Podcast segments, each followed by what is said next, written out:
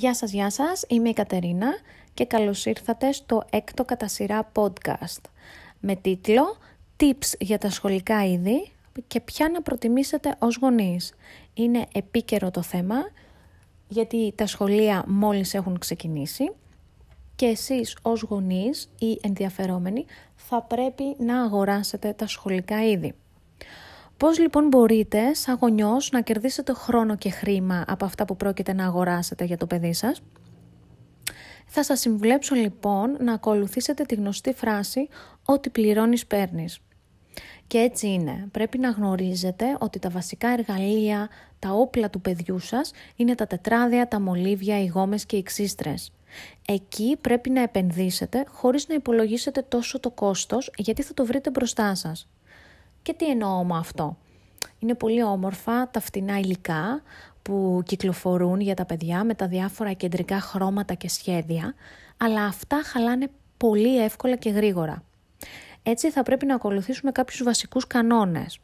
Δηλαδή, πρώτον, αγοράζουμε κλασικά μολύβια με καλή μύτη και όχι φτηνά υλικά με καρτούν επάνω. Στο φτηνό μολύβι ξύνεις ξύνεις και σπάνια θα έχεις μια καλή μύτη για να γράψεις. Θα έχεις φτάσει σε ένα σημείο που θα έχει ξυθεί το μισό μολύβι μέσα σε μία μέρα. Ενώ με ένα πιο ακριβό μπορεί να σου κρατήσει περίπου 20 μέρες. Ε, τα σχέδια είναι σίγουρο ότι αποσπούν την προσοχή του παιδιού, όσο ελκυστικά και να είναι. Άρα ε, θα πρέπει να πάρετε απλά μολύβια χωρίς σχέδια και να είναι μια καλή μάρκα. Έτσι θα, έτσι θα κερδίσετε και χρόνο και χρήμα. Δεύτερον, τα φτηνά τετράδια.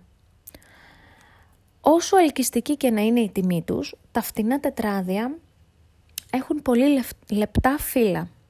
Με αποτέλεσμα, όταν διορθώνει ο δάσκαλος, με το στυλό του, το μελάνι να αποτυπώνεται στην πίσω σελίδα. Επίσης, όταν το παιδί θέλει να σβήσει, τις περισσότερες φορές θα σκίσει το φύλλο γιατί δεν είναι τόσο ανθεκτικό. Έτσι, ένα πιο ακριβό τετράδιο είναι πιο όμορφο και γερό. Προτιμήστε τετράδια με χοντρό εξώφυλλο για να μην τσαλακώνονται τα φύλλα και γιατί ξέρετε το παιδί ε, το βάζει στην τσάντα, το βγάζει από την τσάντα και αυτό όταν δεν έχει χοντρό εξώφυλλο χαλάει, αναγκαστικά δηλαδή. Κανόνας 3. Οι γόμες. Προτιμήστε τις λευκές κλασικές γόμες, όχι τις κόκκινες, ούτε αυτές που μπορεί να είναι πολύ μικρές. προτιμήστε τις λευκές και θα σας συμβούλευα να αγοράσετε και τις γόμες που μπορούν να ενσωματωθούν πάνω στα μολύβια. Το παιδί δεν θα τις χάνει με αυτόν τον τρόπο και πάντα με, ένα, με αυτό το μολύβι που θα έχει θα έχει και μια γόμα. Δεν θα χρειάζεται να κουβαλάει κάτι άλλο. Τέλος, οι ξύστρες. Ξύστρες είναι προτιμότερο να αγοράσετε ένα βαρελάκι ξύστρα.